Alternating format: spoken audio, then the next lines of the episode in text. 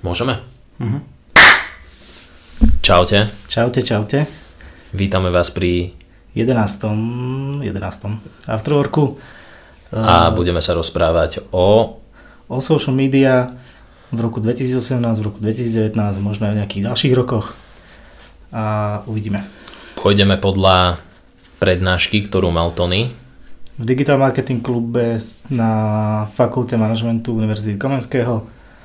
A je to také, také pomerne jednoduché zhrnutie toho, čo sa stalo za posledný rok v social media. Ale teraz budete k tomu počuť aj môj názor a Tonyho trošku subjektívnejší názor, ktorý si možno nebol uh, úplne odvážny povedať pred toľkými študentmi.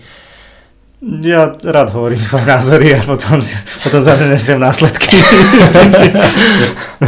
tak už to znamená čokoľvek.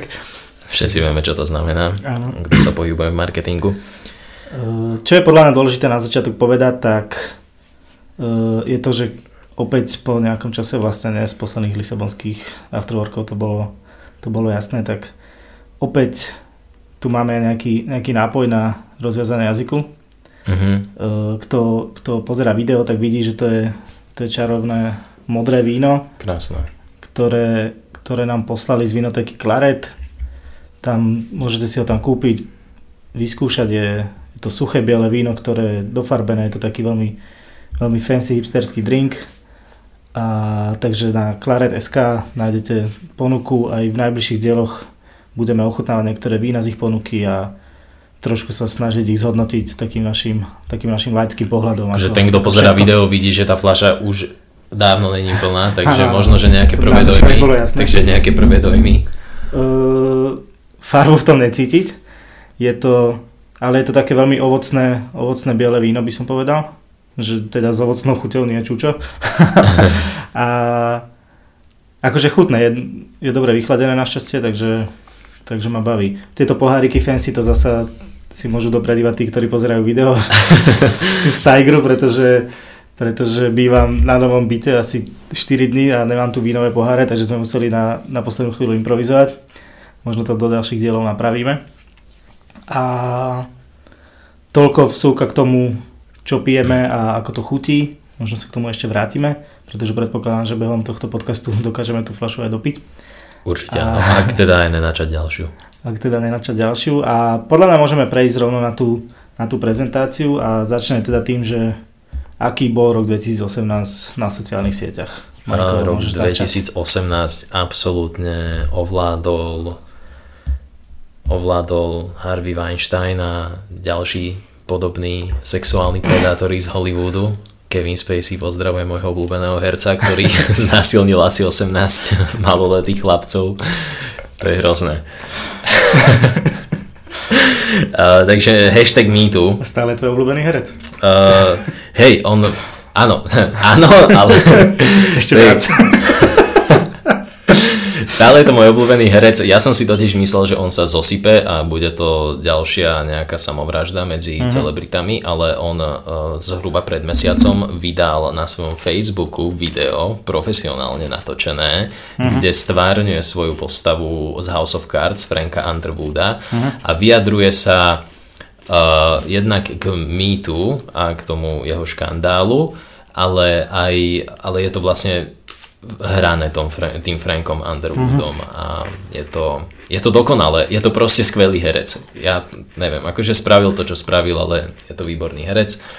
Uh, asi sme stratili všetkých poslucháčov teraz, takže môžeme sa rozprávať o hocičom. Hej. Ale nie, je to zlé, to čo sa udialo. Určite. Je to hrozné, takto. Uh, tam as, a, akože končí sranda, hej. Um, ale no, Ale proste, neviem. ty budeš možno vedieť viac, ale mne sa zdá, že, že tam aj tá, tá žena, ktorá vlastne s celou tou iniciatívou nejako začala, takže ona mala nejaké maslo na hlave Áno, nakoniec. áno, že, to, že vlastne to bol taký, taký zvrat v celom tom príbehu. to je pravda. Že žena, ktorá vlastne začala Plot iniciatívu twist, MeToo, hej, plot tak- twist, že mala, no, sama áno, niekoho zneužívala. to, sa, to sa až potom dodatočne zistilo, ale áno, bolo to tak. Kde som bol, nejaké staršie ženy zneužívali chlapcov. Bol si chlapec. Ale zjavne nie. Ty si klasal s ostatnými chlapcami u seba na byte a proste staré ženy mali iné revíry. Keby som vedel. v iných lokalitách sa budem pohybovať. Ale samozrejme žartujem. Uh, takže to bol taký, taký, povedzme, že škandál, alebo taký social media trend veľký na začiatku roka. Mhm. Ale už je On- podľa mňa okolo toho celkom ticho. Potom to Je prešlo do to- nejakých akože skôr srandičiek z toho. No jasné, uh, ako napríklad toto. Ako to. Akože rozviazalo to jazyk veľmi veľa ľuďom, aj keď možno nie aj ani v Amerike, ale po celom svete určite a dalo to, že nám zase ďalší silnejší hlas alebo možnosť, ako sa prejaviť na sociálnych sieťach. To Eugen, Eugen Korda do toho spadol na Slovensku. Je no. To mi teraz napadá, čo bol nedávno, pred mesiacom, pred mesiacom a pol taký škandál, čo Zuzana Hanzelová vlastne vypustila na Facebooku, že, Z Taxify. že áno. taxikári z Taxify vypisujú SMS-ky ženám, ktoré vozia. Tak akože našťastie to neprišlo až do, tejto, do tohto štádia ako my tu, ale, ale tiež je to akože nechutné.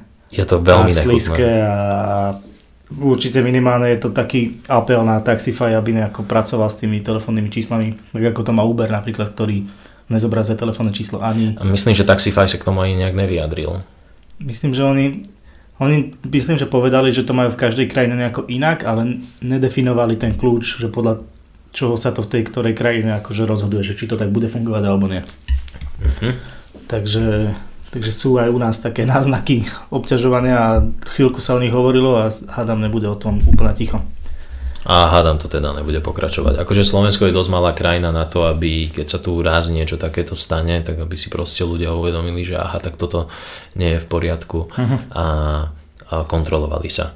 Určite. Kordovi to nepomohlo, pretože pred mesiacom úplne bez hamby dal na svoj Facebook fotku z pražského metra, na ktorej boli eh, dva páry ženských nôh, v jedný v sukni a druhé, druhé v rifliach, takže spravte si o tom obraz. Ale mne sa napríklad pri tom Kordovi nepáčilo, ako zo začiatku to snažili sa zakrývať, že kto to je.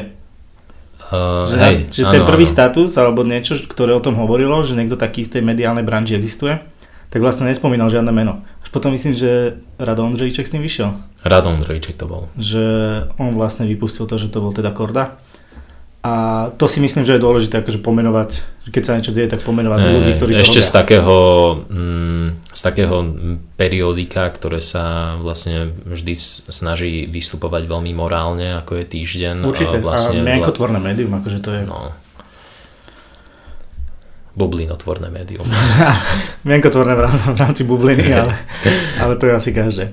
Dobre, poďme možno na ďalšiu tému, ktorá hýbala svetom social media a to bol škandál, ktorý poznáme pod takým výrazom, že Cambridge Analytica, čo je vlastne spoločnosť, ktorá, pri ktorej sa preukázalo, že predávala dáta o užívateľoch sociálnych sietí e, politikom, najmä teda pri amerických voľbách. Mhm. E, Konkrétne to tuším Trump využil. Myslím, e, že tieto Trumpovi. dáta. Oni to tak šikovne robili, že robili rôzne aplikácie facebookové, ktoré ľudia samozrejme Mhm. akože používali. To mohli byť aplikácie typu, že e, ktorý z tvojich priateľov najviac si pozerá tvoj profil, tie alebo kvízy a takéto blbosti. tak toho vadiny a vlastne dáta, dáta z tohto uh, popredávali potom, potom ďalej.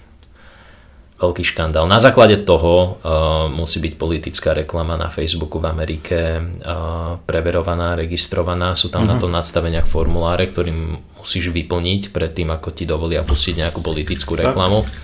Kto je zadávateľ a vlastne všetky údaje jeho. A taktiež si viete odvtedy na každej Facebook stránke, firemnom profile, uh, pozrieť, aké majú momentálne pustené reklamy. A to je kvôli tomu. To je, áno, to bolo ako jedno z, OK. opa- z opatrení po To tom, čo sa prevalil škandál s Cambridge Analytikou. Uh-huh, uh-huh. OK. No a Má to prísť aj do Európy, takže to je asi jedna z vecí v roku 2019, ktoré, ktoré čakajú aj Európu, tak to bude transparentnejšia politická reklama na Facebooku. A celkovo asi ochrana dát bude veľká téma. Hej. Vlastne už teraz si vieš, a to sa týka už aj Európy, pozrieť, že ako nejaká stránka vznikla, veľa stránok bolo premenovaných a na rôzne akože politické skupiny a politické advokačné a, stránky, a, fan stránky politikov, možno nie oficiálne profily, ale rôzne a, fanúšikovské kluby. A vzýšli niektoré proste z kaderníctiev a z bariakých... No, z takých tých stránok, čo boli citáty. A áno, citátov, hej, hej. Uh, no hej, vlastne toto prišlo spolu, spolu s tým zobrazovaným reklam na stránkach, že vlastne zistuješ aj tú históriu. A celý tento škandál okolo Cambridge Analytica vlastne prišiel až k tomu, že Mark Zuckerberg musel vypovedať pred americkým kongresom, kde ho vypočúvala, myslím, že stovka nejakých zákonodarcov a, pod, a ľudí, ktorí mu dávali to bola jedna z najvtipnejších vecí zároveň, ktorá sa stala na internete v roku 2018. Tie memečka nemali ani, ja som nevidel jedno zlé memečko z tohto vypočúvania, akože to bolo fantastické. Zuckerbergové poznámky v papieri, teraz sa napí vody a podobne. To, to bolo úžasné. A oni vlastne tí zákonodarcovia v kongrese um, na tom na tom vypočúvaní väčšina z nich zisťovala, že ako Facebook funguje, pretože mm-hmm. o tom nemali šajno, sú to také tie staré typy. Také veľmi banálne otázky tam padali, to bolo hej, hej. Takže to nebol, neviem, či to úplne dobre využili, uh, túto príležitosť na to, aby poriadne preklepli Marka Zuckerberga, mm. lebo tie škandály potom neskončili. A a tak e, Facebook e, sa bude musieť snažiť, aby si získal dôveru ľudí späť. E, už aj v mojom okruhu mladých ľudí, alebo akože rovesníkov a možno aj starších som zachytil, že proste odtiaľ odchádzajú a sú iba na Instagrame a na Whatsappe. Sice neviem, čím si pomôžu, keď odídu z Facebooku na Instagram a Whatsapp je to v podstate taký blúdny kruh, že stále sú v tom. Ale ubúdajú im viditeľne. E, asi každý sa stretol s tým, že niekto z jeho e, okruhu najbližších priateľov opustil túto sociálnu sieť. Hej, ale akože zároveň ten Facebook stále v globále rastie, že tam tí ľudia pribúdajú, len ten rast je možno pomalší ako bol kedysi a že tak to možno ovplyvnilo. Ale reálne to sú kvapky v mori, tí ľudia, ktorí kvôli tomu odídu. No, tam pri 2,5 miliardy ľudí, alebo koľko je na Facebooku, tak je to proste aj 100 tisíce sú zanedbateľné množstvo. Pravda, pravda. A Facebook akože podľa mňa sa uh, nejak nemusí báť u toho, že mu budnú príjmy. V podstate tá Facebooková reklama je ešte v mnohých regiónoch sveta uh, iba v zárodkoch uh-huh. a čoraz viacej firiem ju bude využívať. Čiže... Ešte u nás je pomerne lacná, takže... Áno, Facebook je dosť na vzostupe stále, aj napriek tomuto ale mm, mal by, sa, mal by sa asi mať na pozore. Určite. Teraz naposledy som videl, že sa prevalili uh, nehumánne podmienky, uh, v akých núti pracovať svojich administrátorov Aha, a vraj sú teda akože málo platení a musia robiť uh, pod strašným dobro, drobnohľadom. Je to, až mi to pripadalo, jak um, v továrni Foxconn v Číne, kde sa vyrábajú mm. nové iPhony a sú tam proste tí uh, pracovníci ako väzni, že sa mm. nemôžu pohnúť bez toho, aby ich vlastne niekto nekontroloval alebo neboli nejak na časovači, že mm. koľko si môžu dať prestávku a tak. A to sú vlastne tí ľudia vo Facebooku, ktorí majú na starosti moderovanie komentárov a rôzne akože nahlasovanie stránok, blokovanie užívateľov mm-hmm. a podobne. Facebook sa ich snaží najať strašne veľa a človek si povie, že fajn robota, budem pracovať pre Facebook, ale uh, vraj tie podmienky nie sú úplne, nie sú úplne Robia tu najhoršiu robotu asi. Hej. Sú to také upratovačky onlineového podlažia. Dobre, ďalší bod, to je zamávalo podľa mňa celým online svetom, najmä sociálnymi sieťami a to bolo európska smernica, ktorú poznáme pod, pod názvom alebo skratkou GDPR. A ide teda o nejakú smernicu, ktorá reguluje uh, spracovanie dát užívateľov internetu. To znamená, že, že nastavia nejaké pravidla, ktoré musia prevádzkovateľia webov splňať a ako informovať o tom, že zbierajú dáta, musia zverejniť, čo s nimi robia, aké konkrétne dáta zbierajú, proste strašne veľa rôznych, rôznych týchto byrokratických až vecí. A prišlo do platnosti, to vošlo niekedy koncom mája, myslím. A to bol ten deň, ktorý si určite pamätáte, keď vám prišlo najviac newsletterov za celý rok. pretože, pretože všetky stránky vlastne zisťovali, že či ešte chcete stále odoberať newsletter, alebo už nechcete. Čo je na tomto podľa mňa také až tragikomické, je to, že každý si tú, tú smernicu a tie pravidla vysvetlil po svojom a nikto nevie reálne, že čo, čo je správny postup že nikto nevedel, ako sa k tomu zachovať. Jediný, kto vie tento správny postup je tých desiatky firiem, čo vzniklo uh, na GDPR a uh, vlastne predávajú tie služby ostatným firmám, že teda ideme to implementovať a rôzne podobné Ale, veci. Pretože sa... Akože je to ďalší biznis. Napríklad pri tých newsletteroch to bolo tak, že niekto tvrdil, že musíte, ako užívateľ, že musíte dať vyslovený nesúhlas s tým, takže stačí, že neodpoviete na mail a tvárite a vy, berú, bere to ten e-shop alebo nejaký ten web, akože súhlasíte s tým, aby vám ďalej posielali reklamu. Potom boli také, že ste museli na novo sa prihlásiť do toho newsletteru. Že to bola nejaká alternatíva. Fakt si to každý vykreslil po svojom, potom sa vám mohlo stať aj to, že ste sa z nejakého newsletteru odhlasili, ale napriek tomu vám stále chodil. A napríklad ja som, ja som vtedy vypol na blogu prihlasovanie do newslettera a zapol som až teraz na novom webe, pretože som bol natoľko lenivý vôbec otextovať si nové formuláre prihlasovacie, že, že som to radšej vypol a nestalo mi to za to. A teraz uvidíme, hádam, hádam je to správne. Vlastne ide iba o to, že musíte informovať ľudí, že čo je obsahom tých newsletterov, ktoré im budete posielať, čo idete robiť s ich dátami, ako dlho ich uchovávate a podobne. A, a to je všetko. A musí, hlavne čo je podľa mňa dôležité, že musí tam byť vlastne tzv. double opt-in. To znamená, že keď sa vy niekde zaregistrujete, tak vám príde ešte potvrdzovací mail a až keď ten potvrdíte, tak vtedy ste zapísaní do toho nejakého newsletterového, newsletterového zoznamu. Takže to je podľa mňa také najzákladnejšie, čo tam musí byť. Moja odpoveď na GDPR. Myslím, že aj to som robil 31. mája, to isté. Na, najlepšia odpoveď. Nielen na GDPR. Dobre, A pre tých, kto nepozerajú video, tak som si práve dodal pohár vína. áno, áno, áno. 11. Na, narodeniny hashtagu. Počkaj, to sú akože 11 rokov je... V auguste bolo 11 rokov, čo vznikol, na, vznikol nápad okay. používať hashtag. Dobre, toto som vôbec nezachytil, takže neskore šťastné narodeniny prajem hashtagu. Hey, čo je zaujímavé, tak na začiatku vlastne to bolo myslené tak, že sa iba mali nejako združovať nejaké skupiny. A ešte sa to teda nevolalo hashtag, ale volalo sa to Pound. Pound, hej, hej. To vidím práve. Zaujímavé. Že vlastne ten tweet, kde to navrhol Chris Messina, tak bol z 23. augusta 2007. Hej. K tomuto iba doplním, že práve som asi pred dvoma týždňami dočítal obsiahly rozhovor s Jackom Dorseym na, eh, v časopise Rolling Stones.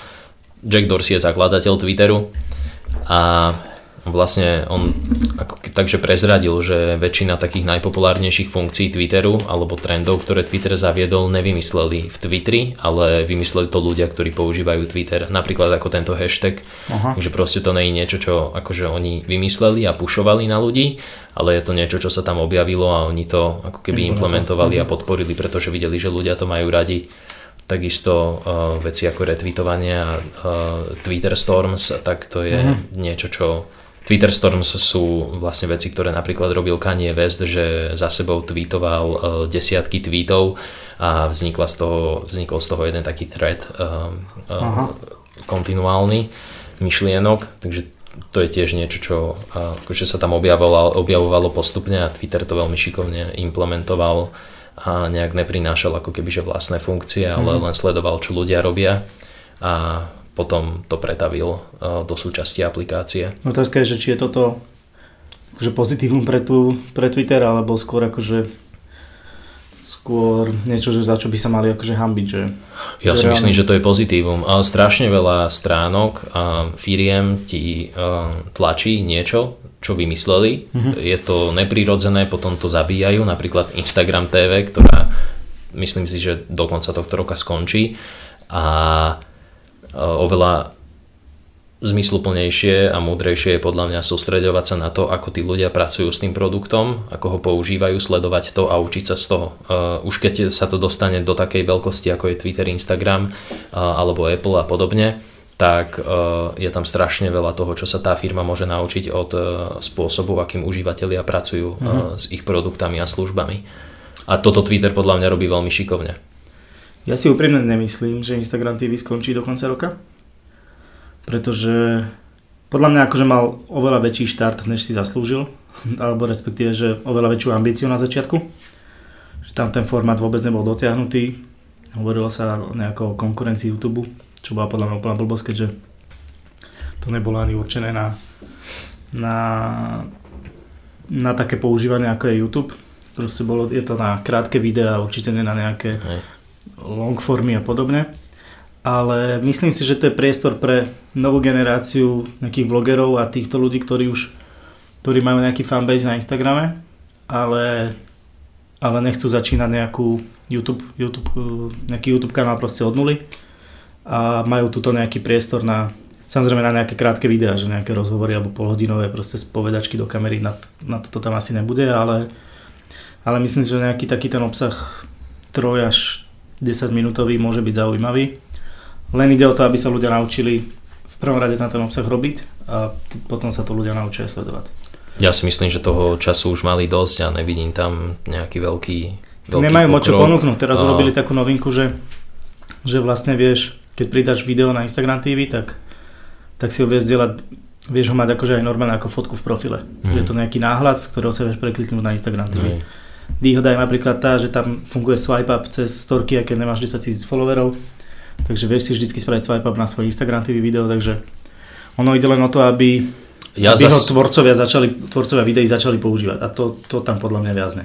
ja, akože ja vidím, ako to pušujú a na základe toho súdim, že to asi nebude tak úspešné. Ak by to bolo úspešné, tak podľa mňa to pušovanie a, tlačenie ľudí do toho, aby to používali, by, bolo, by nebolo až také potrebné. Určite to nie je úspešné, tak ako by mohlo byť, alebo tak ako by si predstavovali, ale myslím si, že ešte to dosť, že je tam potenciál. Samozrejme, ak to ľudia nebudú používať, tak to skončí, ale myslím si, že... Google necháva strašne dlho svoje produkty plynúť vlastným životom, kým ich zabije, vidí Google+, ale podľa mňa pri Facebooku a Instagrame to je uh, oveľa, oveľa rýchlejšie tento, pravda. tento proces. A Instagram TV sa neuchytila tak, ako zrejme počítali, že sa uchytí a ten výtlak, ktorý uh, sa teraz snažia získať, je podľa mňa taký dosť umelý. Dneska mi napríklad ráno sa, obja- uh, sa mi uh, do Instagram Stories dostala dostala teda Instagramová ikonka, kde opäť propagovali to, že Instagram TV bude vo feede a však No, tak. ona tam aj je stále, ale v podstate nemal som nejakú motiváciu to tam, sa tam prekliknúť a pozerať si to. Uh, vidím ľudí, ako využívajú storky, ide im to super. Uh, teraz uh, Instagram začal robiť to, že dlhšie videá automaticky rozdeli do viacerých stories a to je podľa mňa cesta. Skôr ako... To je zaujímavé určite, ale rozdiel medzi Stories a Instagram TV v, tom, v tej jednoduchosti používaná je tá, že storky vie používať každý. Lebo si tam vieš robiť textové, vieš tam dávať iba fotky a Instagram TV je vyslovené na videoformát. A preto si ale myslím, že aj skrz to akože niekoľko rokov trvajúci trend videa, že nezrušia nejakú videoplatformu tak jednoducho. Myslím si, že ešte že buď No. prídu, buď investujú do toho kontentu, aby tam vznikal, respektíve budú nejako motivovať tvorcov, aby tam tie videá robili, Mhm. nejakou monetizáciou alebo podobne, alebo, alebo proste vymyslia nejaké fičurky, ktoré, ktoré, ktorými to budú skúšať zatraktívniť. Ale uvidíme. Akože myslím si, že tam potenciál tam je, ale vždy je to o tom, že keď to ľudia nebudú vedieť používať, alebo to nebudú používať, tak, tak samozrejme, že to skončí. Ale Uvidíme. Ja by som, si dať takú- ja som zvedavý, ale moja predikcia je, že do roka, do konca roka to podľa mňa nejak mm, akože zakilujú, zrušia to. Kto vie, ako to funguje globálne, pretože napríklad Red Bull robí kvanta kontentu do toho a myslím si, že veľké značky tiež. Určite to ale nie je content, ktorý robia len kvôli Instagram TV. Určite nie. To je proste content, ktorý im funguje hoci kde ho dajú. Podľa mňa, Tie čo je videá, zaujímavé, tak sa to dosť, dosť sa to bije s tými, s highlightami v stories. Respektíve, že keby si nemal highlighty stories, že si ich vieš zachovať v profile, tak máš aspoň motiváciu tie videá robiť, lebo ich archivuješ na nejakom svojom No, akože. Instagram kanáli alebo niečo podobné. Ale tým, že ty si vieš proste urobiť 10 videí do stories a potom si ich zaarchivovať, že ich aj tak každý uvidí, tak nemáš úplne, úplne akože motiváciu používať Mhm. ešte nejaký ďalší kanál, kde budeš skrývať. Mhm. Ale uvidíme. Možno sa nejako zmení tá funkcionalita, že Uvidíme. Ja si viem predstaviť, že by to bolo nejak eh, implementovanejšie do Instagram aplikácie a nemalo by to samostatnú aplikáciu. a nemá. Už to nemá samostatnú Ono to aplikáciu. práve, že na začiatku malo, Aha, ale niektorí to mali od začiatku implementované. Ja a som vieš si to používať aj ako zvlášť? Ja som si tú aplikáciu totiž to vymazal asi po dvoch mesiacoch, lebo som zistil, že ma tam nič nemotivuje ísť, aj keď som tam išiel, tak som si tam preklikal pár videí, ale už som si to potom dlho neotvoril, tak som si ju vymazal.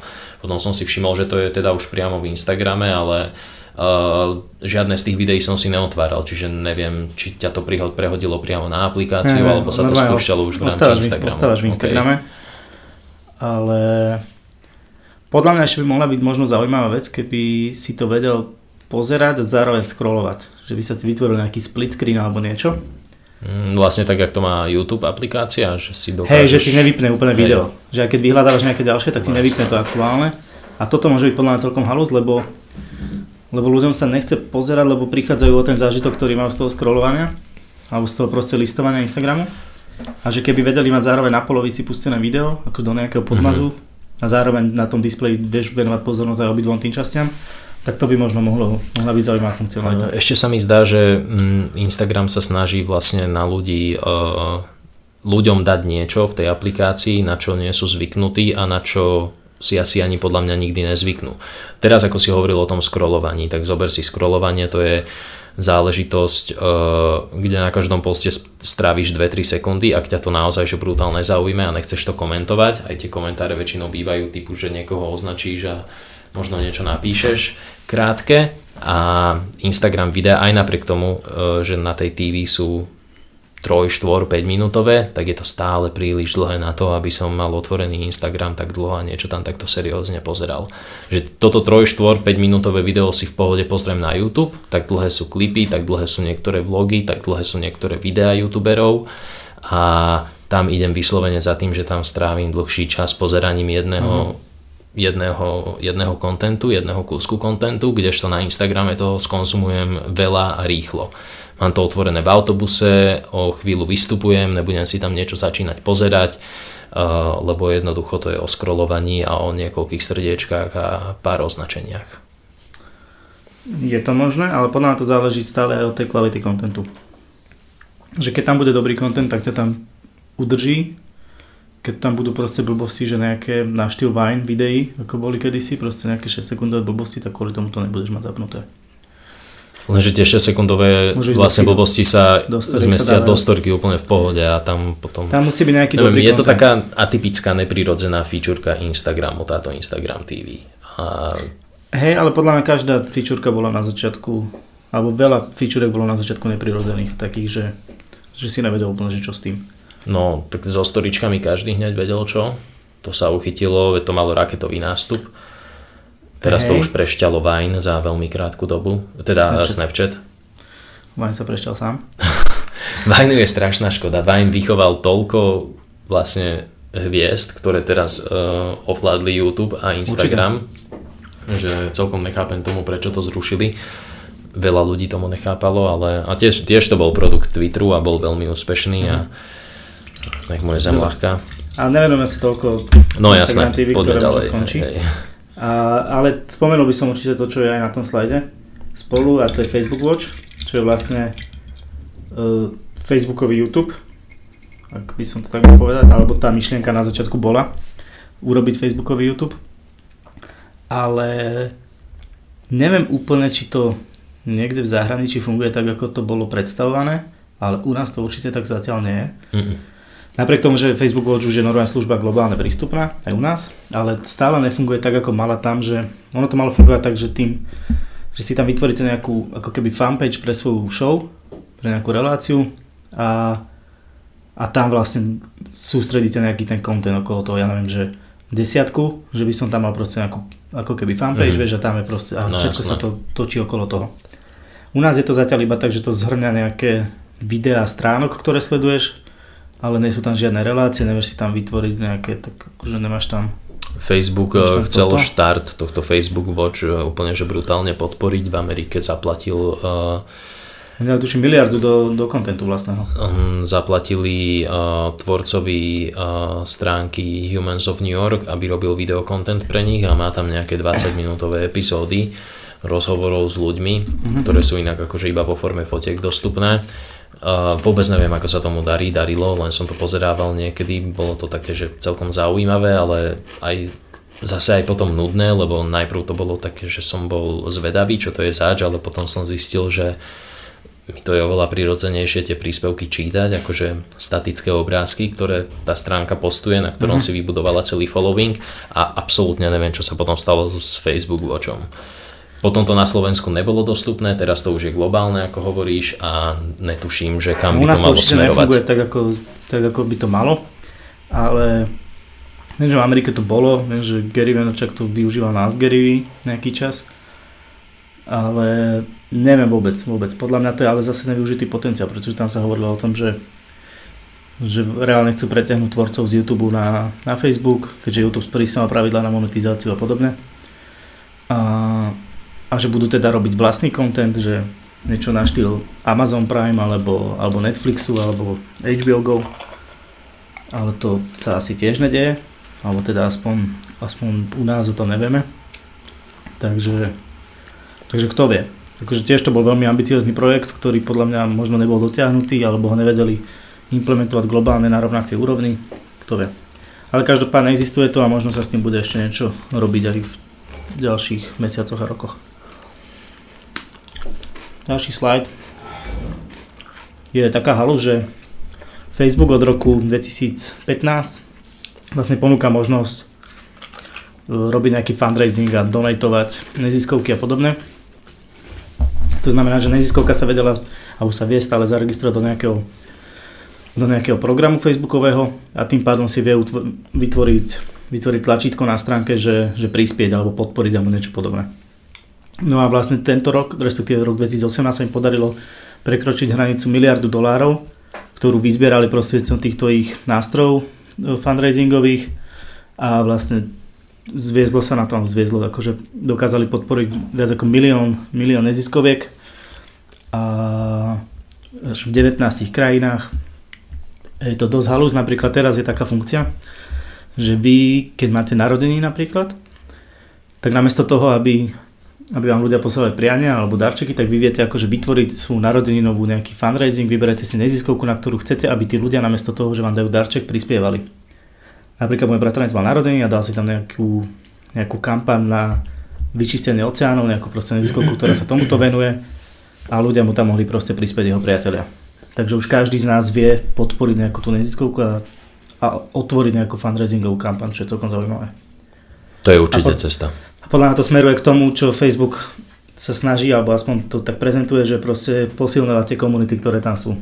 Pretože aj toto je úplne ukážka tej komunity, ktorú ľudia majú okolo seba. Či už sú to teda priatelia, nejakí spolužiaci, kolegovia a podobne. Tak to je halus. No a čo je ešte zaujímavé číslo z toho, takže až 20 miliónov ľudí sa do toho zapojilo, že prispelo vlastne peniazmi mm. na to. Mhm. A, OK, môžeme ísť podľa mňa ďalej. Uh, Colin Kaepernick uh, kto nezaregistroval túto kampaň, tak uh, si nebol na internete v roku 2018. Uh, je to taký niečo na ten štýl mýtu, že zase tam akože uh, dostali hlas uh, nejaký taký uh, niekto proste, kto niečomu verí, nejaký, boli to športovci v tomto prípade a bolo to komerčné, keďže to začal Nike, my tu bolo zase akože veľmi také, že bez, mm. bez, toto bolo... To nebolo komerčné, to bolo proste niečo, čo vzýšlo z nejakého problému. Aj toto nejako vzýšlo, ne? To bolo, mm, myslím... Áno, akože, hej, toto vzýšlo z toho, že Colin Kaepernick, uh, uh, hráč uh, amerického futbalu, si klakol počas americkej hymny tým, aby pouka- a tým chcel vlastne poukázať na to, že nesúhlasí s tým, ako sa rieši rasová otázka v Amerike.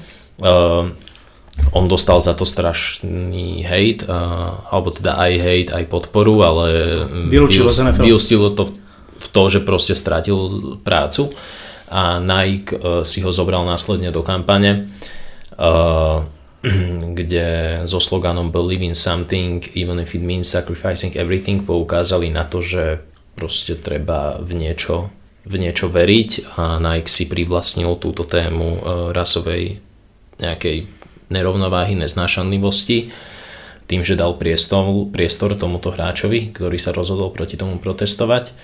Uh, pre Nike akože to mohla byť celkom pohroma na, na také prvé pozretie, lebo straš, bola, strašne veľa ľudí to začalo hejtovať a začali, no, začali páliť ich produkty, uh-huh. ale potom sa ukázalo, že tí ľudia vlastne boli uh, tí ľudia, ktorí pálili tie produkty, teda buď ich vlastnili, alebo si ich išli kúpiť, aby, aby ich mohli spáliť. A tuším, že na, Nike, Nike to tuším zdvihlo tržby o nejaké akože percento alebo niečo také, bolo tam také číslo spomenuté, takže to bola celkom sranda a oni to potom tak zobrali s nadhľadom a vydali na sociálnych sieťach taký oznam, že Eh, ako páliť naše produkty eh, bezpečne, tak aby sa vám nič nestalo a je to, sú tam vlastne 4 body. Eh, nebudem ich tu čítať, že každý vie asi ako spáliť tenisky bezpečne. Ja to asi robím tak, že túto prezentáciu nahrám niekde na Slideshare a zazdielam link na Slideshare no, do popisu tohto videa alebo podcastu a to bude úplne najjednoduchšie, nájdete tam všetko, o čom sa bavíme. Hej. Ale čo je podľa mňa pozitívom pri takejto, že keď si značky sa si privlastnia nejakú takúto spoločenskú tému, alebo spoločensky zodpovednú, tak veľakrát sa to deje na silu a že tuto to bolo podľa mňa tak veľmi pekne prirodzene spravené, že najprv sa niečo udialo a oni vlastne oni nepotrebovali za každú cenu teraz začať bojovať za nejaké rasové zrovnoprávnenie, ale podporiť vlastne športovca, pretože sú športová značka. A akože jasné, že tam bola nejaká túžba po kontroverzii, ale že nebo, príde mi to také, také prirodzené, že také v pohode že nepríde mi to, že potrebujeme teraz nejakú tému. Mne to tiež nejak extrémne Ale Nike robí hlavne dlhodobo, dlhodobo veľmi spoločensky zodpovedné reklamy, takže to je... Áno, teraz majú vonku veľmi jednu, veľmi dojímavé veci s para, paralympiónikmi uh-huh. a s, so ženami. Uh, akože paralympionici aj ženy, aj muži a potom ešte zvlášť jednu uh-huh. kampaň so ženami. Uh, veľmi dojímavé reklamy sú to, aj dobre spravené, samozrejme, akože exekúcia vždy na špičkovej úrovni. A taktiež e, robia, minulý rok mali veľkú kampaň, e, čo to znamená byť Londýnčanom, kde vlastne ukazovali, ukazovali rôzne, rôzne, rôznych obyvateľov Londýna, e, tiež akože rôznych rás a v, v rôznych situáciách, ako čo všetko musia zdolať v Londýne na to, aby sa dostali k svojmu tréningu. Bracho, máš tu pavúka. Ona ti vysí strička. Keby nahrávame podcast, tak tak svísknem neskutočne. Uj, tak toto je... V živote sa do tohto bytu nevrátim. Mario je tu prvýkrát. Ja, ako kokot. Je mŕtvý, neboj sa. Už aj ja. Fú. Toľko má vsúka, ja sa napijem radšej.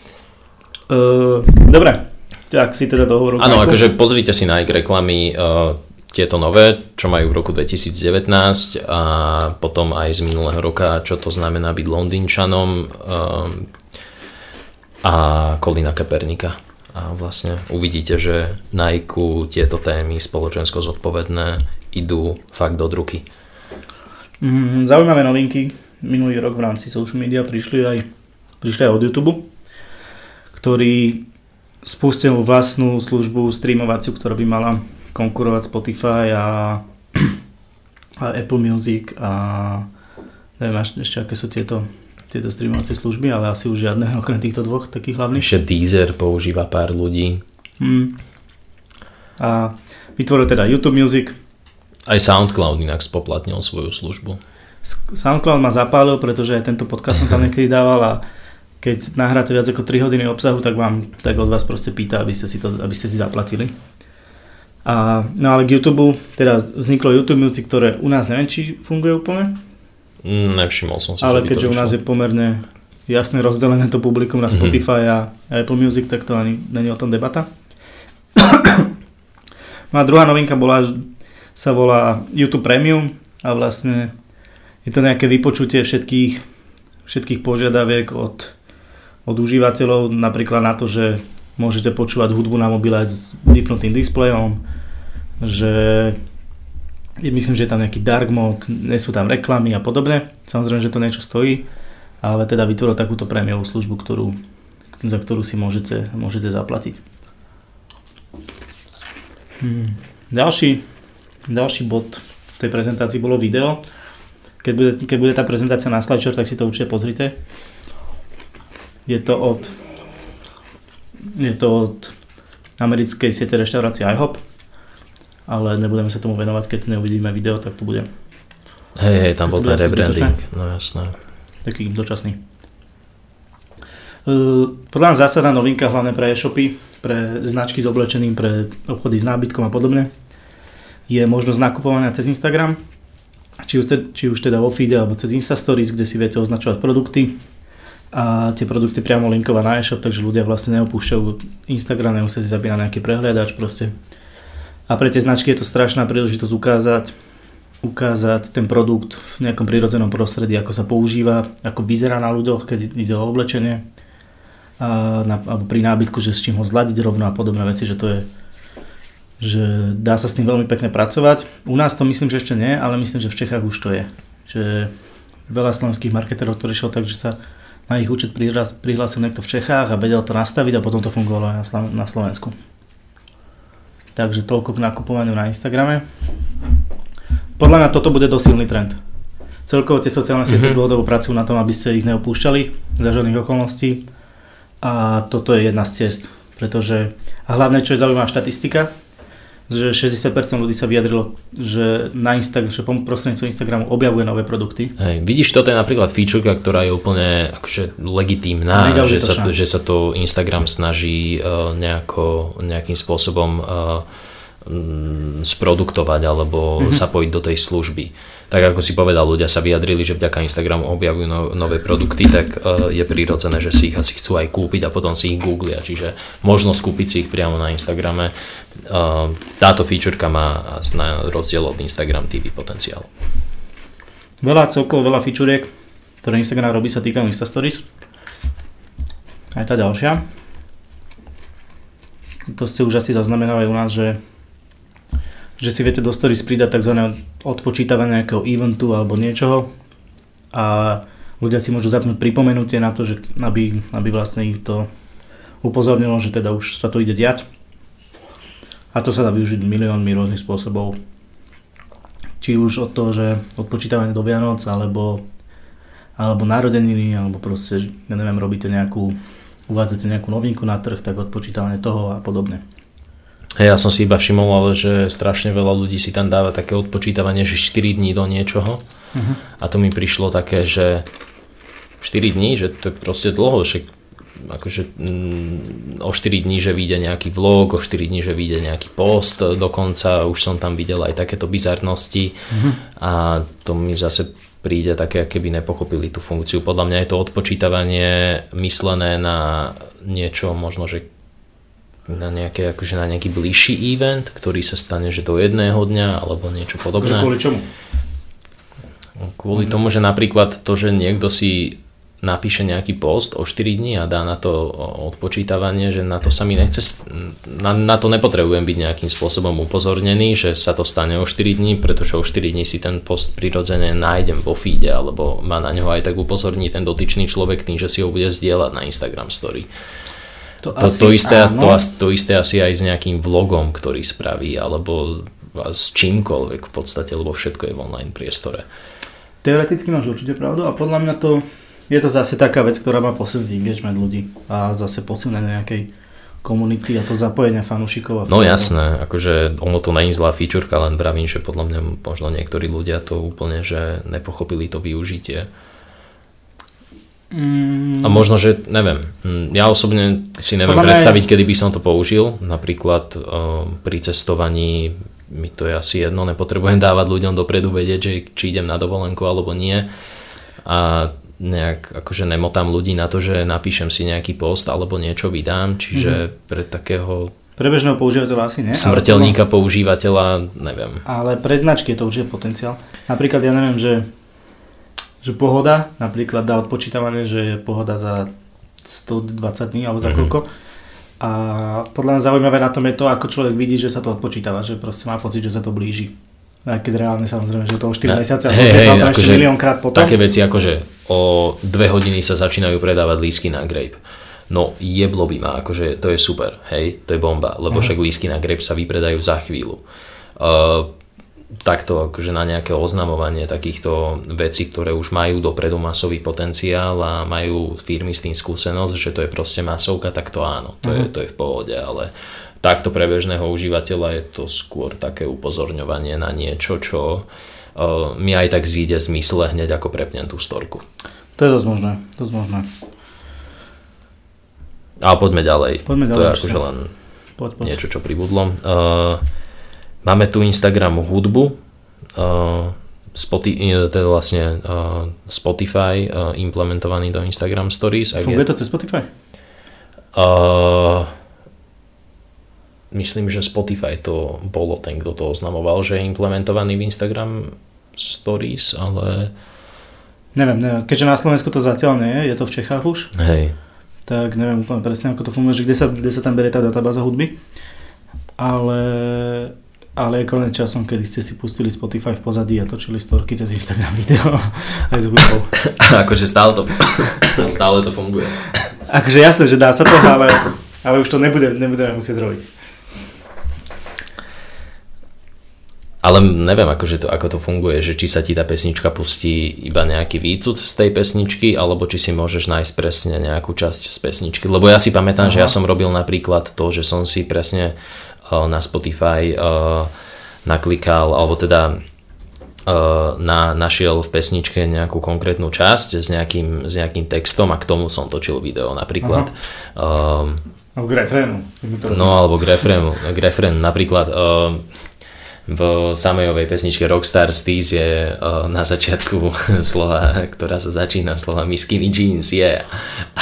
A vieš, že som si kamarátov skinny jeans takto točil, že proste na 3 sekundy, kým sa to povie, že skinny jeans je. Yeah. Tebe som to chcel tiež spraviť. Akurát som si ich neobliekol. A akurát si si ich neobliekol.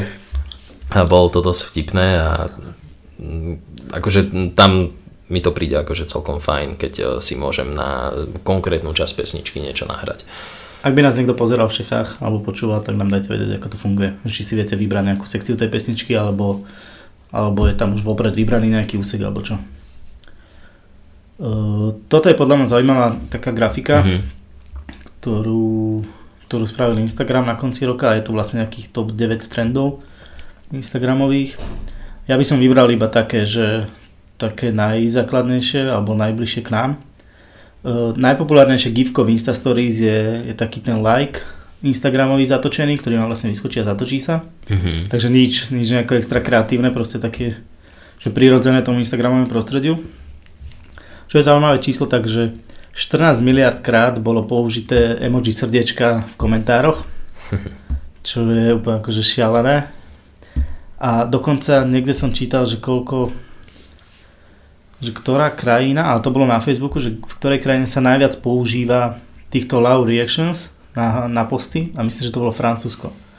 Že tam sa najviac využívajú. E, Čo sa týka ďalších tých trendov Instagramových, tak najvirálnejšia tanečná challenge bola In My Feelings Challenge od Drakea, kedy ľudia akože za jazdy vystupovali z auta a tancovali popri ňom. Zas hlúpa, nebezpečná vec. Úplne, že bolo milión videí, ako ste proste rôznych failov, ako sa ľudia pri tom ublížili, proste bolo to hrozné.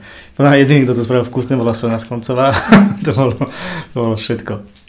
A najpopulárnejší AR filter v Insta Stories bol, zas, bol zase srdiečkový, kde tam na vás pristávajú také tie šípy gumenné s tou prísavkou. Najrychlejšie rastúci hashtag bol Fortnite, keďže Fortnite bola akože hra všetkých streamerov a youtuberov minulého roka. A čo je podľa mňa zaujímavé, tak naj, najfollowovanejší taký nišový trend bolo ASMR, ASMR, ASMR, čo bolo, že to sú vlastne youtuberi, ktorí sa tomuto venujú, tak robia, že nahrávajú na mikrofón nejaké také, také zvuky, ktoré vám majú spôsobovať niečo ako zimomriavky.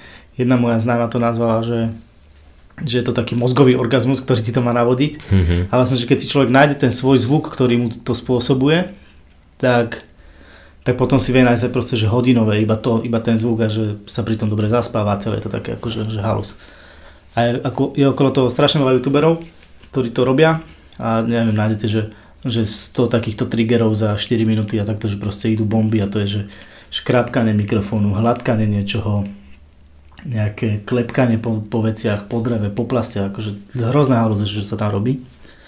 Inak keď si hovoril to In My Feelings Challenge a o tom, ako to ubližuje, tak uh, na toto nadviažem uh, ďalšou challengeou, ktorá bola taká uh, celkom virálna, dokonca sa to v Amerike dostalo aj do telky a daná firma mala, mala kvôli tomu akože PR emergency a bol to Tidepod Challenge, to mhm. neviem, či si zachytil. Ja som si istý. Tidepod Challenge spočívala v tom, že youtuberi alebo teda hoci kto na YouTube, na Instagram Stories a v podobných videoformátoch sa natáčal, ako konzumuje uh, tabletu Tide do prania. Oh. Predstavte si tie tablety, oni sú také mekučké, aj to dobre vyzerá, hej, tie kapsule a vlastne volalo sa to Tide Pod a ľudia si proste kupovali Tide, uh, tie pracie kapsule a jedli ich na videu. Mm-hmm. Boli z toho zdravotné problémy, boli z toho akože nechutné videá, bola z toho, boli z toho katastrofálne následky na decka a ich rodičov Aha. a nakoniec sa to celé dostalo do národného vysielania v Amerike a kde musela vlastne firma Tide uh, advokovať, aby proste s tým ľudia prestali. Uh-huh. A neviem, ako to vzniklo, ale bolo to, bolo to vlastne celé o tom, že tie Tide kapsule vyzerali strašne akože ako cukríky. Aha. A prečo to potom ľudia jedli a vyzývali sa na to, aby to jedli, netuším, kde sa bere toľká hlúposť, ale dosť to akože dosť to vystrelilo ľudia sú, ľudia sú divní a na internete akože úplne. ja sa už nečudujem, nečudujem sa ničomu. Uh, dobre. Ja by som len upozoril na to, že máme prázdnu flašu mm-hmm. tohto, tohto modrého moku a opýtam sa ťa odvážne, že či ideme otvoriť nejakú ďalšiu. No jasné. Tak povedz farbu. Biele. Okay. Určite čier, červené nepijem už veľmi dlho. Rozprávať kľudne o ďalšom bode. Uh, ďalší bod je služba TikTok, ďalšia sociálna sieť, ktorá, ktorú som minulý rok nezaregistroval, až v tomto roku uh, sa mi dostala do povedomia. A je to vlastne Tony teraz mi, uh, teraz mi pomôže, je to vlastne rebrandovaná aplikácia, ktorá sa predtým volala Musically. Hej, volala sa Musically, Musically. je to TikTok, a je to čínska aplikácia? Je to čínska aplikácia a je to vlastne uh, aplikácia, kde sa natočíte, kde vlastne, predabu, uh, vlastne uh, spievate pesničku. Akože robíte tak, uh, taký ten... Sú tam, nejak, uh, sú tam nahraté zvuky a vy máte k ním natáčať videá.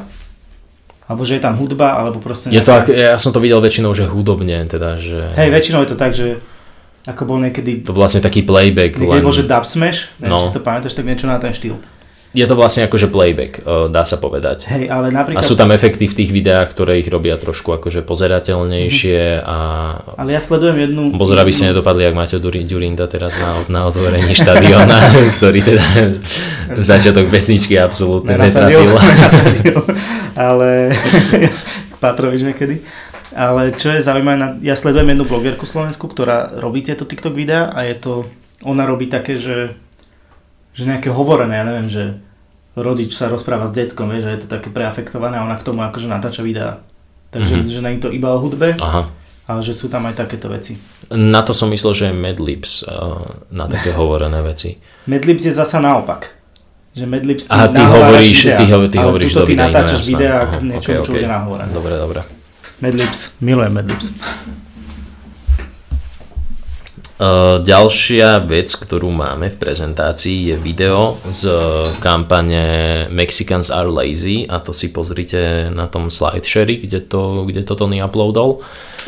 Uh, Hovorili sme o tom na Hovorili sme o tom aj na Silvestra, o tejto kampani, to bola jedna z mojich najobľúbenejších uh, kampaní na sociálnych sieťach. Uh, v skratke, uh, značka remeselného piva v Mexiku alebo, alebo komerčného piva sa rozhodla, že zmení vnímanie, vnímanie Mexika a jeho obyvateľov vo svete tým, že vytvorí na Facebooku stránky s názvom Mexicans are incredible, Mexicans are hardworking a Mexicans are neviem čo, proste pozitívne superlatíva a naženie týmto stránkam vysoký engagement, takže keď si do facebookového vyhľadávania napíšete Mexicans are, tak vám neukáže, e, že sú leniví a hnusní, škaredí a násilní, ale ukáže vám, že sú vlastne e, hardworking a incredible a podobne.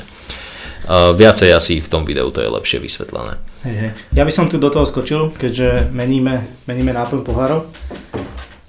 Uh, nie táto šrobovacia, našťastie. Je to, je to Riesling z Nemecka, z oblasti, ktorú neviem prečo, Rheingau. Akože je to po nemecky, takže sa to ťažko vyslovuje. Ale, ale uvidíme. Najprv ochutnáme a potom budeme pokračovať.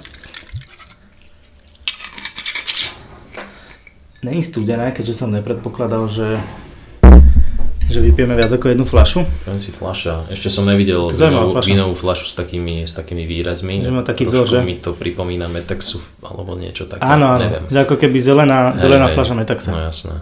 Dúfam, že to bude chutiť lepšie ako Metaxa. Metax je náhodou chutná, ale Mm. vínko z Klaretu prvé nesklamalo. Hej, prvé bolo výborné.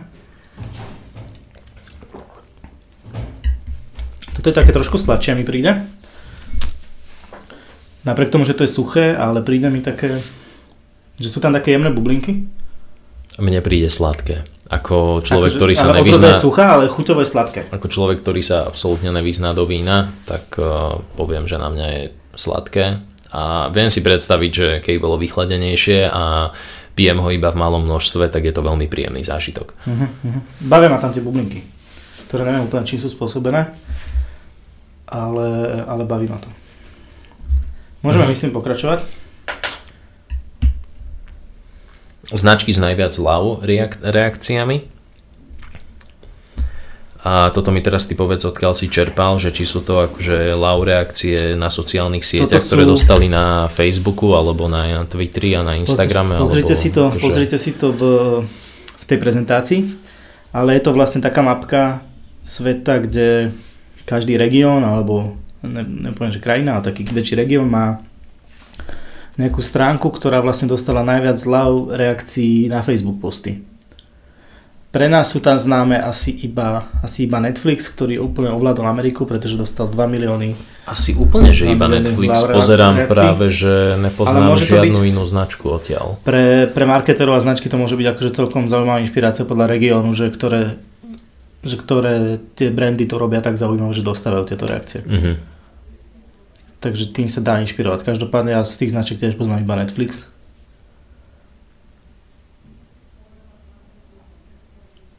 Netuším, čo sú tie ostatné značky, ale tak akože sú to regionálne značky, tak určite, že ich teda nebudeme poznať. Hej, ale akože tie čísla sú tam v 100 tisícoch, čo je zaujímavé. Hej. Môžeme ísť asi ďalej. Toto je môj taký obľúbený fail, ktorý má na svedomí priamo priamo priamo YouTube, ktorý vydáva každý rok tzv. Rewind, čo je nejaké zhrnutie predcho- e, akože uplynulého roka na YouTube.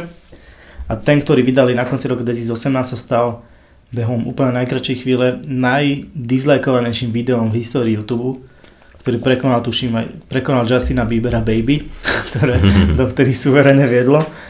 A má to proste 15 miliónov dislikeov oproti 2,5 miliónu lajkov, čo je akože šialené, má to 167 miliónov videní.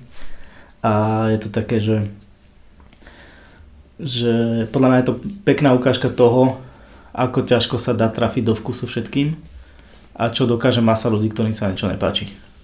Mileniáli. No jasné. Mileniáli je tá skupina populácie, ktorá zabije akýkoľvek produkt behom jedného dňa.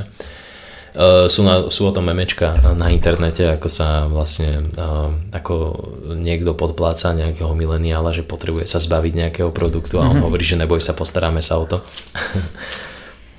Takže áno, hej, keď, uh, keď sa vlastne internetovej komunite netrafíte do vkusu, tak uh, Ale bolo veľa prípadov, alebo viacero. Aj v Čechách, že nejaký youtuber napríklad, že niečo sa mu stalo nepríjemné. Myslím, že Fetipilov sa volá, taký ten tučnejší. Mhm. Hej, No, tučnejší som mu veľmi pekne povedal. a, ďalší subscriberi a videnia sú preč. a on mal vlastne že v nejakej reštaurácii mu nechceli v niečom vyhovieť, že nejakú stoličku proste, že si chcel vymeniť alebo niečo podobné. A hneď proste zvolal všetkých svojich followerov, aby im dali zlé recenzie na, na Facebooku. A potom oni sa mu nejako ospravedlnili, došlo k nejakej náprave a on už to nevedel odvolať proste a tá masa narobila také škody. Tak on potom urobil to, že aby tí ľudia začali dávať jednu hvie- 5 hviezdičiek aby vlastne vyrovnali, vyrovnali to skóre, aby to mm-hmm. nejako zachránili. Ale... Ale že proste tam, že tá váha, ktorú majú veľkí influenceri a, a tá sila mileniálov, ktorí ich sledujú, že s tým treba narábať akože veľmi zodpovedne. Pretože to môže veľmi jednoducho mm-hmm. niekomu uškodiť a napríklad Facebook recenzie sú také, že už ich proste, že sa nedá vymazať, nedá sa s nimi nič robiť, že proste sú tam. Uh, toto inak teraz počujem prvýkrát o tomto prípade, ale... To sa si pred dvomi rokmi stalo. Alebo mne v prvom rade príde veľmi nesprávne, aby niekto s takouto masou followerov išiel teraz tak to uh, zničiť nejaký biznis. To je nezodpovedné. To je veľmi, veľmi, veľmi nezodpovedné. Takže... Každopádne Češi, neviem, či, či aj na Slovensku sa stávajú takéto prípady, ale teraz som sa chytil jeden český čerstvý škandál, kde nejaký youtuber um, mal uh, meeting s fanúšikmi svojimi, natáčal si ho uh, na Instagram live, vlastne uh-huh. išlo to naživo a dostával otázky priamo z publika. Čiže tie otázky boli hneď akože počuť v tom, v tom liveku a on mhm. teda akože za tým telefónom odpovedal, aj teda na liveku, aj priamo v publiku. A nejaký malý chalan sa spýtal toho, e, toho youtubera, e, že prečo je jeho merch taký drahý. A ten youtuber mu e, odpovedal veľmi akože promptne, bez akéhokoľvek váhania, bez akéhokoľvek náznaku vtipu v hlase, že môj merch nie je drahý, ale ty máš málo peňazí. Extrémny toho, škandál. Toho, Tari sa volá. Tari, áno, hej. hej a bolo Tari. na to dosť reakcií od iných českých youtuberov? Strašne zlé reakcie dostal. Nečudujem sa, lebo akože reálne uh, ten mladý chalan, ktorý si to nemôže dovoliť, viem si predstaviť situáciu, ako si od rodičov na to pýtal peniaze a povedali mu, že proste na to nemajú a teraz vlastne jeho vzor, dajme to tomu, mu to ešte takto zhodí pred očami. Mm. Je to veľmi, a veľmi až ne... strašidelné. Že to nebol úplne jeho prvý škandál, že, on toto, že sa mu to stáva častejšie a niektorí youtuberi sa vyjadrili tak, že akože nechápu, že s ním vôbec značky ešte robia. On má teda pravdepodobne nejaký veľký following, ja neviem. Ale on má, myslím, že má aj svoju figurku, normálne akože superhrdinu, takže má nejakú mm-hmm. proste svoju postavičku. A že aj s tým sú nejaké akože problémy, že to chodilo ľuďom rozbité a podobné. To asi bude nejaký šunt. Ale no hej, toto som, akurát včera som to tuším zaznamenal, že som videl nejakú reakciu na to nejakého youtubera, ku ktorému tiež som sa dostal úplne akože nejakou cez nejaké, ja cez Jirku kráľa, cez Insta Stories proste úplne, že, že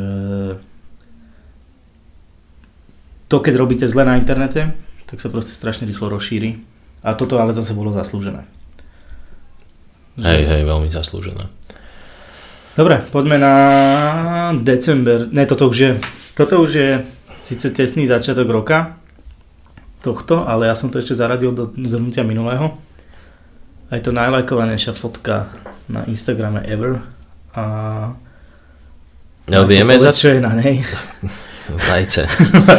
vieme za tým nejaký, akože nejaký background story? Nezistil som, nezistil som. Je tam aktuálne na tom profile, na profil sa volá World Record Egg a je tam aktuálne 6 postov nejakých. Myslím, že nejaký je tam so Super Bowlom a podobne ale nezistil som vôbec o čo ide, ale je vidno, že tam strašne klesajú tie, tie počty lajkov, že kým táto najlajkovanejšia fotka má vyše 53 miliónov, tak tie posledné majú možno, že 8 alebo 11 miliónov, že je to, tam ten pokles je strašne silný. A, ale hovorí, hovorilo sa aj tak, že to mala byť proste obyčajná, obyčajná recesia, tak neviem. Mm-hmm. Ale kto vie, kto vie. Každopádne bola to taká halus. Kylie Jenner so svojím babetkom sa išla smutná hambiť. A ona natočila aj také reakčné video, že to, že vlastne išla na rozhorúčenej ceste usmažiť vajíčko. Ako normálne hmm. oko. A myslím, že sa to nechytilo. Nebolo to tak horúce tá, tá cesta.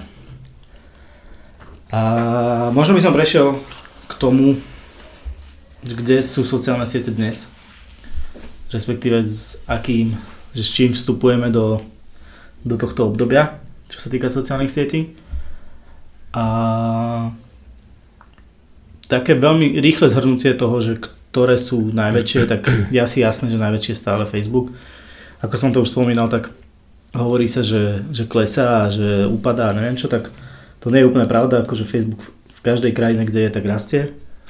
Rastie možno pomalšie ako rastol kedysi, ale, ale historicky je stále proste najviac ľudí na Facebooku. A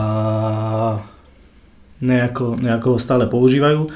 Je pravda, že tam, že tam starne ten, tá, tá cieľovka, respektíve tí užívateľia, ale určite sa nemôže hovoriť o tom, že Facebook akože upadá alebo stráca, stráca nejaké miesto. Stráca možno medzi mladými ľuďmi a medzi mileniálmi, ale, ale určite nie akože globálne. Druhou sociálnou sieťou je potom YouTube, ktorý podľa mňa akože stráca oproti Facebooku len preto, že veľa ľudí ho používa bez registrácie alebo bez prihlásenia. Že to je podľa mňa, mm-hmm. podľa mňa niečo. Potom to sú, je dobrý point, to robím aj ja doteraz. Že YouTube podľa mňa veľa ľudí, stále je dosť ľudí, ktorí nemajú Gmail. Alebo respektíve ja to v robote používam s firemným Gmailom a, a, za, a, a doma akože mám zase iný Gmail prihlásený na počítači a vlastne mám ako keby dva accounty, ale reálne na každom pozerám to isté, lebo si to vyhľadávam vo, vo vyhľadávaniach. Kto vie, ako sa rátajú tieto G Suite konta? Uh-huh. Že či to vôbec počíta ako používateľa. To je zaujímavé. Akože môže si tam dať subscribe aj všetko, čiže... Akože hej, lebo máš aj profil normálne no. na, na Google, aj na Drive a všetko, ale že je to iba v rámci nejakej firmy, vieš, že... Kto vie. Potom sú to dve četovacie aplikácie, to je WhatsApp a Messenger, potom je to Instagram. Čo je zaujímavé, tak naj, najsilnejší prepad za posledný rok mali, mali Twitter a Snapchat. Akože nie je to prekvapivé, len je to zaujímavé. No, Twitter sa... podľa mňa kvôli tomu, že vymazával strašne veľa botov Určite a aj tým, takých ale... trollov a podobných účtov. Tak vymazal myslím, že 70 miliónov účtov, čo je dosť halus. Extrémne veľa. Ale napriek tomu si myslím, Mojich že... Mojich followerov aj... na Twitteri sa to našťastie nedotklo, tých je stále veľmi málo, 60. ja tiež, tiež som takto biedný na tom. Uh, ale myslím si, že celkovo klesá popularita Twitteru, lebo nedokáže dať takú pridanú hodnotu, ako dokážu iné sociálne siete. Akože v našich končinách vôbec a myslím si, že je globálne. Napriek tomu to tam brutál žije. Akože v Česku, tak ako je Twitter uh, vyvinutý, to sa na Slovensku nikdy nechytí zrejme. Uh-huh. Na, na Čechov ne, nedosiahneme v tomto nikdy. Ale v Česku je to reálne akože, akože veľké. Uh, v Amerike ani nehovorím, Amerika, Kanada a podobne, to je, to je úplne niekde inde, Británia tiež, ale akože žije to tam stále. Neviem. Ja som bol pred 2,5 rokmi na jednom prestripe s takým s takým srbským influencerom a on hovoril, že akože on má na Twitteri akože brutal following, že tam to extrémne žije. Mm-hmm. Že ja som hovoril, že u nás vôbec, že to je otázka, už vtedy to bola otázka pár stoviek ľudí, ktorí to používali, teraz sú to desiatky možno. A on hovoril, že v Srbsku akože mega, že to ide bomby. Takže je to fakt, že neviem, neviem tam ani nájsť to, to, že čo by definovalo, že sa tomu bude dariť v niektorej krajine. Uh, takže toľko akože k stavom používateľov. Čo je podľa mňa zaujímavé, tak to sú také štatistiky, ktoré sa pokúsim, takže, alebo pokúsime čo najrychlejšie pre, preletieť. Každú sekundu pribudne 11 ľudí, ktorí ešte nepoužívali žiadnu sociálnu sieť. Čo sú buď teda starí ľudia, alebo úplne detská, ale je to halo, že každú sekundu, že proste sociálne mm-hmm. siete akú strašnú váhu majú. Celosvetovo ich používaš 3,5, takmer 3,5 miliardy ľudí, čo je polovica populácie takmer a možno pre firmy, neviem, asi nás počúvajú skôr ľudia akože užívateľia, než, než nejakí marketéri a firmy. Ale pre firmy je zaujímavý, zaujímavý údaj, že skoro polovica ľudí považuje sociálne siete za nejaký efektívny nástroj zákazníckej podpory, to znamená, že sa tam obracajú na tie firmy, keď majú problém, píšu tam sťažnosti, pýtajú sa na veci, namiesto toho, aby volali na nejakú infolinku alebo posielali maily, tak proste sociálne siete sú rýchlejšie. Ja som napríklad riešil nejakú vec, s vizerom a vyriešil som to proste cez Twitter za chvíľku. Pretože som vedel, že, že sú na to uspôsobení, aby tam rýchlo odpovedali. A, takže tiež mi nenapadá proste vyplňať nezmyselné, neprehľadné formuláre a radšej proste napíšem niekde tam, že kde očakávam, že ten človek je hneď a, alebo pomerne rýchlo. Mm-hmm. Ja tiež vždy píšem eh, na Instagrame aj začínam písavať, eh, hlavne do prevádzok mm-hmm. a na Facebooku to taktiež využívam. Akurát minulý týždeň sa mi stalo, že som písal do jednej obľúbenej reštaurácie, že čo majú v menu na daný deň, mm-hmm. lebo každý deň to vlastne menia a ohlasujú to iba cez Instagram story a bolo už asi 11 alebo pol 12 a ešte to nemám na Instagram story, tak som im tam napísal teda, uh-huh. že čo majú, odpísali mi až o pol štvrtej, samozrejme meno som si dal niekde inde dovtedy, lebo vlastne promptne nezareagovali. A...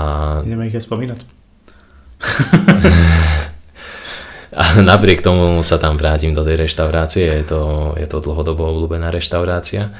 Takže nechcem robiť zlé meno, ale je to akože taký príklad, že reálne môžete prísť aj keď iba o jedného zákazníka, ale o zákazníka v mhm. podstate. Mm-hmm. Tak nevieš, koľko ľudí písalo v ten istý deň za ten istý problém?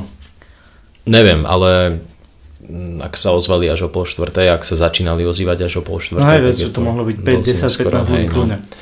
Uh, na druhej strane veľakrát som vyriešil na Facebooku sťažnosti, uh, možno na nejakú obsluhu v reštaurácii, alebo mm-hmm. nespokojný, ak som bol nespokojný so servisom alebo so službami, tak uh, som, tak mám skúsenosť, že reagovali na mňa promptne a veľmi príjemne prevádzky alebo obchody. Takže určite to je niečo, čo aj ja vyhľadávam a myslím si, že strašne veľa mojich rovesníkov. Vlastne vo firme pracujem s community managementom a vidím, aké dôležité je to, keď firma reaguje na zákazníkov na Facebooku a odpisuje im a rieši tam ten zákaznícky servis. Takže to je úplne, že za mňa jedna z najdôležitejších vecí aj do tohto roku, do 2019, aby sa firmy naučili na to, že proste Facebook nie je len niečo, kde ľuďom dávajú obsah, ale kde musia reagovať na ľudí. Tá komunikácia by hlavne nemala byť jednosmerná. Obojstranná, určite. To je, to je veľmi dôležité. Dobre, čo je podľa mňa ďalšie zaujímavé číslo je to, že, a to som spomínal pri tom, pri tom že Facebook je najpoužívanejšia sociálna sieť, je to, že používateľov vo fej- Facebooku je vo veku 65 plus a štvornásobne viac ako bolo v roku 2012. To jednak svedčí o tom, že tam rastie nejaká technická gramotnosť tých starých ľudí a seniorov. Hej. A jednak to ale aj ukazuje na to, že kto má takúto cieľovú skupinu, ktorá je staršia, tak pre nich Facebook je stále relevantnejší možno. Že, že tých ľudí tam pribúda a a určite nemá zmysel počúvať také veci, že Facebook už nemá zmysel alebo podobné. Ehm, toto, že 60% používateľov objavuje na Instagram nové produkty som spomínal. Na Instagram denne pribudne 4,2 miliardy príspevkov, čiže akože šialené. To je proste každý 1 na 3 čtvrtý človek planéty proste hey, pridá hey. každý den post. Instagram Stories používa denne viac ako 400 miliónov ľudí, čo už je už asi pol roka je viac ako celý Snapchat, ktorý, ktorý vlastne celé Stories vymyslel. Uh, neviem, koľko z vás sú na LinkedIn alebo sledujú LinkedIn alebo majú k nemu nejaký vzťah, ale, ale je možno, zauj- možno zaujímavé, že aj LinkedIn rastie stále a v roku 2018 prekonal hranicu 600 miliónov používateľov. Halus je z toho, že aktívnych je tam iba nejakých okolo 300 alebo 250 že tam je proste veľa ľudí zaregistrovaných, ale nepoužívajú to, mm. čo je mhm. ale zasa prirodzené, pretože aj, aj ja poznám ľudí, ktorí normálne povedia, že LinkedIn používajú vtedy, keď hľadajú prácu. No jasné. Že kým ju, kým ju majú, tak Ona, tá sociálna sieť s tým asi počíta, keď tam je 20 miliónov otvorených jobov, tak... Uh, Určite, akože jasné, je, že primárne je to na to. Vieš, ani na profesiu nejdeš len tak. No, Iba ja keď som... si hľadaš prácu, je to taká, je to kvázi taká, že to funguje ako profesia. Na Slovensku možno až tak nie, ale v globále akože určite. Podľa mňa dosť. Ja som napríklad teraz toto riešil, však ty vieš. A som dal CV na LinkedIn a proste ja som tam mal asi neviem, 8 tisíc zobrazení na to CV, ja mám mm-hmm. asi nejakých 800 connections, takže to bolo mega silné. Fakt, že mi reálne prišli ponuky kvôli tomu, ľudia mi tam písali komentáre, ľudia, s ktorými som si v živote nepísal, ale proste videli a že reálne to funguje Hej, hej. A je to silná hajrovacia sieť. Uh, je, akože to bez pochyby. Mne tam, mne tam za minulý rok prišli dve, tuším, alebo tri ponuky takto do, do správy, čo mi pristali a potom sa to vlastne vyvinulo až tak, že sme si aj do e-mailovej konverzácie išli písať, boli z toho aj nejaké stretnutia. Um, ak, akože ak to vedia HR manažery využívať, tak je to super, naozaj, že to funguje aj na Slovensku, ale stále si myslím, že je viacej takých, ktorí o tom akože netušia alebo sú nejakí ignorantskí voči tomu.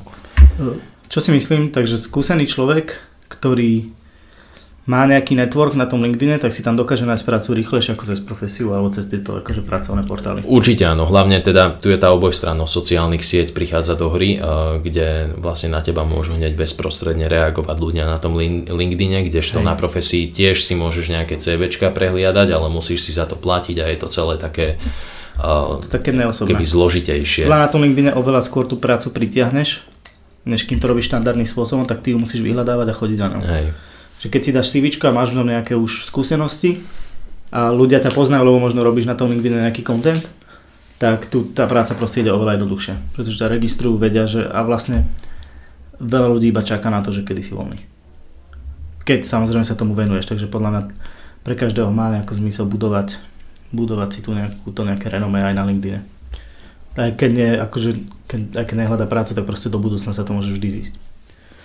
A, čo je podľa mňa halus, to je také, to je asi posledné, čo spomeniem, tak je to, že ľudia, ktorí majú na LinkedIn pozíciu CEO, tak majú priemerne 930 spojení. Takže o ničom to nevypovedá. Si kúsok, si kúsok odtiaľ. Ja si 100, 100, 130 spojení od toho, aby si mohol byť CEO. Ja mám skoro toľko connections, ale ani zďaleka Potom prídeš do firmy a opýtajú sa ťa, čo si myslíte, že vás predurčuje na pozíciu CEO. mám 950 spojení na LinkedIn, Viac akože ako to, vám, to vám nič nehovorí. Viac ako priemer, vy zjavne nesledujete, to je to svet. Ďalší dôkaz, prečo by som to tu mal viesť ja.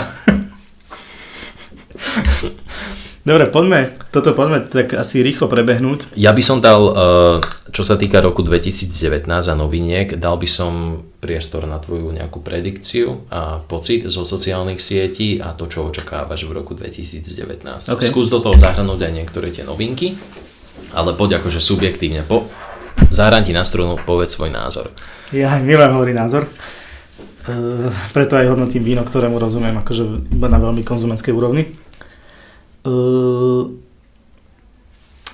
moja predikcia, a nájdete to aj v tej prezentácii, je to taká úplne posledná časť, ktorá sa venuje trendom, je taká, že verím, že sociálne siete sa budú oveľa viac, alebo budú sa oveľa viac využívať na budovanie komunity. To znamená, že jednak komunity medzi ľuďmi, to už teraz môžete vidieť napríklad, že, že sídliska majú svoje komunity, majú nejaké svoje Facebook skupiny. V robote má každý, akože nechcem povedať, každý a proste veľa firiem má na oddeleniach svoje skupiny. My sme mali proste v robote aj dve skupiny. Je úplne prirodzené, že ľudia sa spájajú do nejakých skupín a hľadajú priestor, kde budú iba v rámci tej svojej bubliny bubliny sú úplne prirodzené a, a každý v nejakej žije. A podľa mňa nebudú mať až tak potrebu riešiť veci verejné, ale skôr v rámci tej svojej skupiny. Proste mm-hmm. uzavretý kruh, kde každý si pritakáva navzájom, kde pomasírujete si hey, ego a každý je spokojný. Alebo proste chcete iba ostať nejaký informovaný, že ja neviem, poviem príklad nejaká, riešili sme to v jednom tendri, že nejaká správcovská spoločnosť, ktorá má biznis budovu, tak proste má vytvorenú skupinu pre tých nájomníkov a pre ľudí, ktorí tam pracujú, aby sa dostali proste k oznamom bližšie, čo najrychlejšie, aby proste vedeli, že tam ich to počká, aby nemuseli dostávať maily a všetko sa rieši cez Facebook. Zároveň tie komunity súvisia aj s tým, že, že čo robia značky, ako si budú vzťahy s fanúšikmi, či už je to cez ten community management, o ktorom sme sa tu bavili, nejaký customer support alebo podobné, že treba na to myslieť, presne ako sme hovorili, že tá komunikácia nemôže byť jednosmerná a už dávno proste nemôže byť jednosmerná. Tie značky, ktoré chcú vydržať a budovať si nejaké povedomie, tak musia, musia využívať aj nejaký, nejaký feedback od ľudí, musia ich počúvať, musia tí ľudia cítiť, že tá značka sa im venuje a že proste ich bere na vedomie. Takže určite budovanie komunity je podľa nás silný trend, čo sa týka aj užívateľov, ale aj, aj akože príležitosti pre značky. A potom Pre mňa, čo osobne vnímam ako trend, respektíve niečo, o čom by sa malo možno hovoriť viac, ale stále viac o tom aj hovorí, tak je personal branding. To znamená, že sociálne siete majú takú moc, že každý z nás na nich môže byť niekým. Že bez ohľadu na to, že či niečo robíme, či nás niekto pozná, tie sociálne siete nám vytvárajú platformu, vďaka ktorej sa môže každý stať s nejakým známym, mať nejaké slovo, ovplyvňovať nejakých ďalších ľudí. A, takže to je jedna cesta, že personal branding akože nejakej vlastnej značky, ako sú influencery, ale potom význam personal brandingu pre, pre biznis. To znamená, že ja mám firmu, ktorej, ale nechcem dať iba logo a nejaký názov a nejakú identitu, akože nejakú vizuálnu, ale chcem jej proste dať nejakú tvár. A ja keď som majiteľ alebo šéf tej firmy, tak je proste úplne najlepšie a najprirodzenejšie dať aj moju tvár a ukázať aj môj príbeh, prezentovať seba a dať proste najavo tým ľuďom, ktorí tú značku sledujú, že, že niečím sa odlišuje, že je tam nejaký konkrétny človek, ktorý za tým stojí, ktorý má nejaké hodnoty a tie prenáša do tej značky a, a tým pádom podľa mňa tí ľudia sa vedia s tým oveľa viac stotožniť, pretože im to príde, že sa bavia s reálnym človekom. To dám trošku prestávku na veľmi príjemnú vsúvku. Uh, chcem spraviť uh, ruch nalievania vína. Správne, správne. Nice. Ja ešte aj tebe dolejem. A, takže podľa mňa komunity celkovo, akože jednak ich budovanie, jednak udržiavanie a žitie ľudí v komunitách, to sú, neviem, každý z nás je minimálne v jednom až piatých skupinových četoch. Na Messengeri, na Whatsappe, hoci kde. Určite áno. A to je proste, už len to je nejaká komunita. Tie skupiny zamestnanecké, to som spomínal. A personal branding, jednak z toho, že ja som šéf nejakej firmy a chcem tej firme pomôcť cez svoju osobu, pretože som možno nejaký odborník, možno mám čo povedať, možno chcem jasne ukázať, akými hodnotami tá firma žije a to urobím najlepšie cez moje osobné hodnoty. Alebo potom personal branding v zmysle ľudí ako značiek, teda, teda influencerov, mikroinfluencerov, nanoinfluencerov, proste ľudí, ktorí majú nejaké slovo. Takže to sú podľa mňa trendy, ktoré, ktoré možno sledovať. Samozrejme ich viac, ale toto sú podľa mňa také najsilnejšie, ktoré môžu trvať aj viac ako, viac ako najbližší rok. Mm-hmm. Tak skús možno za teba. Alebo Skúsim ja. My skritizujeme, alebo... Uh, vieš čo, nie, uh, už myslím nahrávame dosť dlho na to, aby som sa púšťal do kritizovania tvojich, uh, tvojich vecí, to budeme potom riešiť pri tom, ako budeme dopíjať tú flašu vína, okay. keď sa vypne mikrofón. uh, Za mňa. Uh, ja trendy vnímam aj negatívne na sociálnych sieťach uh-huh. a mhm. za mňa bude pokračovať uh, negatívny trend uh, zneužívania sociálnych sietí na dosahovanie uh, skemov alebo rôznych uh, hoaxov uh-huh. uh, na ľuďoch, na skupinách ľudí prevažne na skupinách ľudí. Z minulého roka by som vyzdvihol Modrú veľrybu, hru, ktorá sa si šírila po sociálnych sieťach z Ruska a na jej konci vyzývala mladé deti alebo mladých ľudí na samovraždu. V tomto roku to bol hoax Momo, taká postavička, veľmi akože... Nie je tá z Petržalky, ktorá má potetovanú polovicu. Nie, nie, nie. Nie, nie. Toto bola japonská postavička uh, od nejakého um, uh, zamestnanca firmy, ktorá sa zaoberá CGI efektami. Uh-huh. A on Čo vlastne, CGI efekty? Uh, CGI efekty sú uh, vlastne rôzne akože dorobené veci do filmov, výbuchy budov a uh-huh. tváre a postavy. Uh, akože animované veci, okay, okay. Ilustrá, ilustrácie a tak. Uh, Hoax Momo uh, na začiatku tohto roka uh, vlastne opantal uh, mladých ľudí. Uh, alebo teda nie mladých ľudí, skôr rodičov, ktorí si mysleli, že to je hrozba, tým, že sa to akože malo šíriť po Whatsappe, taká vlastne veľmi nechutná tvár ženy, ktorá vyzývala zase deti a mladých ľudí na to, aby si ublížili, alebo mm-hmm. bolo to nejaké 30 sekundové video na YouTube dokonca s nejakým sprievodným komentárom. Ono reálne to vystrašilo viacej školy, rodičov a policajtov, ako by to malo donútiť tých mladých ľudí, aby sa zabili, uh-huh. ale zase to bolo niečo, čo sa snažilo zneužiť sociálne siete na toto.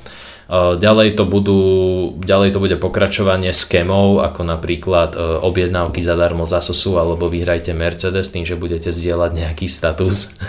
Na toto myslím veľa ľudí minulý rok naletelo. A to je asi prirodzené ľudskej natúre. Uh, hej, uh, akože je prirodzené ľudskej náture neoverovať si Jednak, ale ten, ten, ten account, odkiaľ to, odkiaľ to akože pochádza, táto výzva na túto súťaž.